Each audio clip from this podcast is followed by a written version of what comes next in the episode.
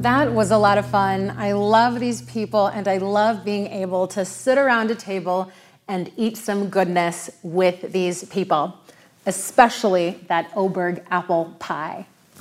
Listen for a word from God in Esther chapter 1. This is what happened during the time of Xerxes. Xerxes, who ruled over 127 provinces, stretching from India to Kush. At the time, King Xerxes reigned from his royal throne in the citadel of Susa.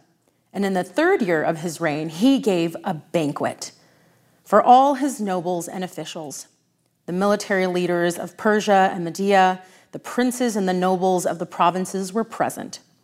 For a full 180 days, he displayed the vast wealth of his kingdom and the splendor and the glory of his majesty. And when these days were over, the king gave a banquet lasting seven days in the enclosed garden of the king's palace for all the people, from the least to the greatest, who were in the citadel of Susa. The garden had hangings of white and blue linen fastened with cords and white linen and purple material to silver rings on marble pillars. There were couches of gold and silver on mosaic pavement of porphyry, marble, mother of pearl, and other costly stones. Wine was served in goblets of gold, each one different from the other. The royal wine was abundant, in keeping with the king's liberty. By the king's command, each guest was allowed to drink in his own way, for the king instructed all the wine stewards to serve each man what he wished. The word of God. Speaking of food, the book of Esther is brimming with festivities and banquets. In fact, the word feast and banquet appears 20 different times in the book of Esther alone, and only 24 other times in the entire Hebrew Bible. But if we were to only read the first eight verses, we could imagine that this place of Citadel of Susa is the place to be it is the place to visit and the place to live, especially with King Xerxes as king, because boy, does he know how to throw a party.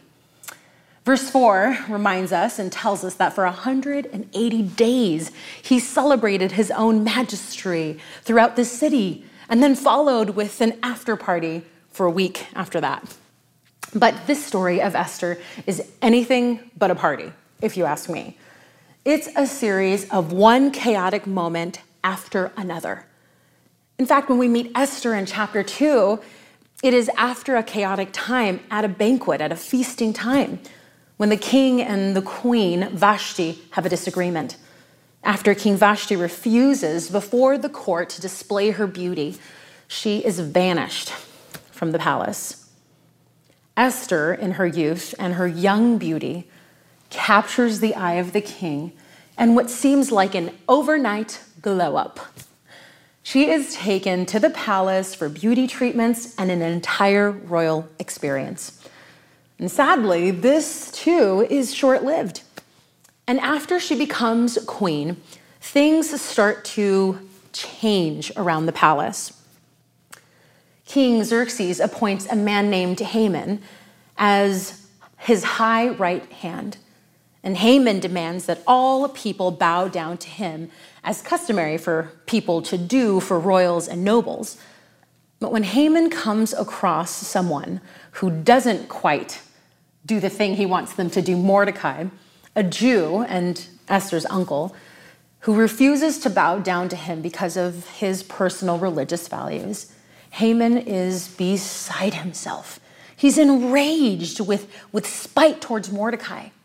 And then from this point on, Haman is fixed on not only getting revenge on Mordecai for disrespecting his office, but he will take his revenge to kill Mordecai a step further by having a decree passed to have all of the Jews killed and wiped from the land. So Mordecai and Esther come together and devise a plan to save the Jews by using Esther's position as queen and the king's particular liking to her to their advantage. Then What Esther does is she hosts a, a, banquet, a party, in which she is able to denounce Haman and his evil schemes. And, spoiler alert, Haman is impaled, and the Jews are saved, and they live happily ever after. and Esther stays queen. But for Esther, this banquet table and experience in her home was not only a time for eating and making memories, as one might hope, it, but it was also a place where significant choices had to be made. She had to pick the people around her table quite carefully because it was literally life and death for her people and, in particular, for her too. But why read this story during the time of Thanksgiving and festivities and holiday? Well, among the interesting satires of the whole book, the book of Esther is one of two books in Scripture, the other being Song of Songs, which is Pastor Devo's favorite book. Ask him about it. He'll talk to you about it all day long. But these two books where even in the midst of chaos and danger for the people of Israel and the people of God, the name of God is not mentioned once.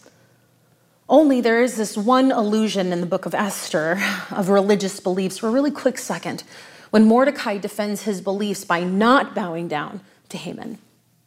And even so, when God seems absent and in the midst of human moral compromise, we see the goodness of God as faithful as ever. Though we may not hear the name of God spoken or described in some way as we are used to, God is present in the story of Esther. God is present in the allegiance of people that come together for the wellness of a larger community. God is present in the allegiance of people calling calling out evil by name, and helping to change the course of actions. God is present in the most unlikely characters. God is present when one person lacks the courage and faith to see beyond their individual fear, like Esther did, by providing a helper to speak determination, fearlessness, and fortitude, like Mordecai was for Esther. God does not abandon God's people in this story or in any story throughout Scripture. Sometimes the story of our life as we know it will not unfold quite the way we imagined it. Yes or yes?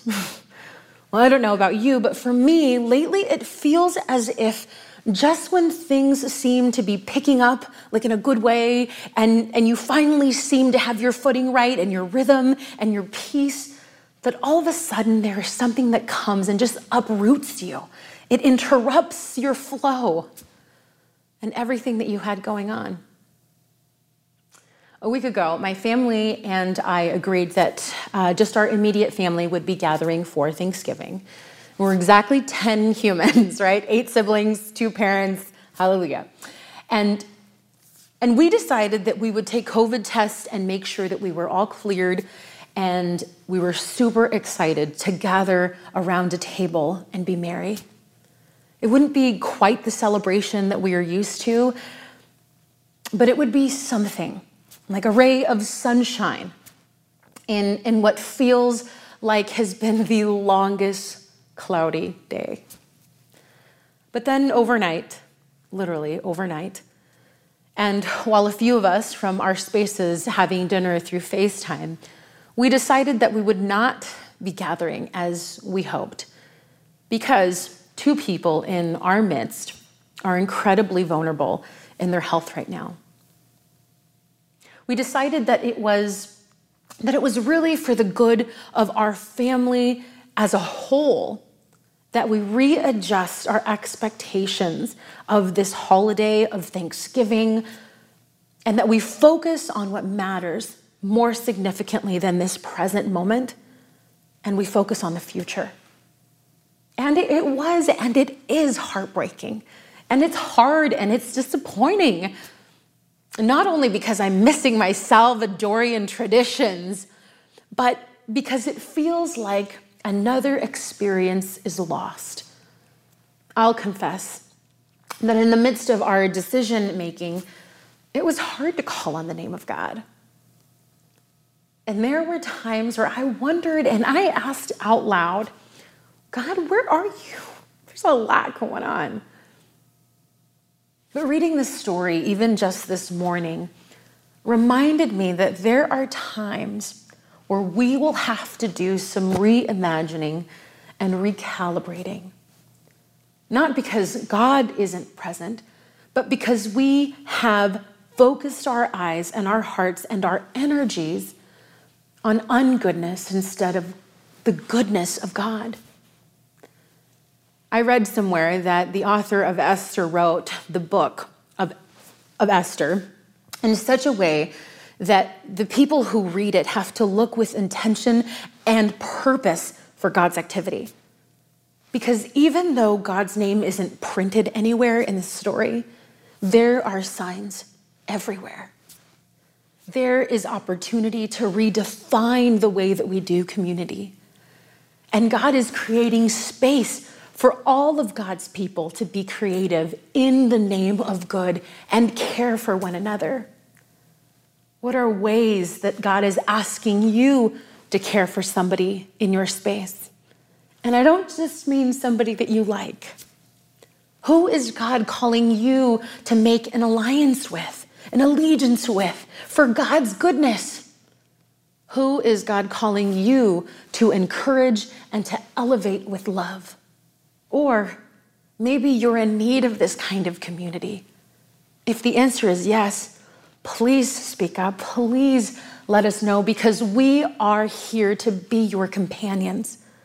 We don't promise to get it right every time, but we promise to come alongside with you with words of hope and encouragement and to help envision something more, something new together there is opportunity for these next several weeks of holiday and festivities for us to reimagine the way that we live out our gratitude, not just profess it with our words, but for us to celebrate a communal growth together, for us to sit with our children, young and old, and retell the story of Thanksgiving, to bring justice and truth to stories that have been lost or stories that we simply stop telling in the midst of all of this busyness. This could be a time to reframe our focus as believers and to practice seeking God's activity in the world and in our lives. And as we seek God's activity and find it, I hope that we are transformed by it that it causes us to grow our, our empathy muscles and our muscles for compassion for one another. I hope that our holiday this season reveals to us the possibilities of living a life that doesn't just name the name of God out loud, but also that it is felt and seen in everything that we do. I hope that at the end of all of these festivities that the things that we remember aren't just the plates of food that we inhaled and not just all of um, the craziness around us that we remember the connections that we made that we never would have thought were possible that we look back at this time in generations to come and we really say in this year even when it felt the most difficult, even when we wondered in the deepest part of our hearts, where is God?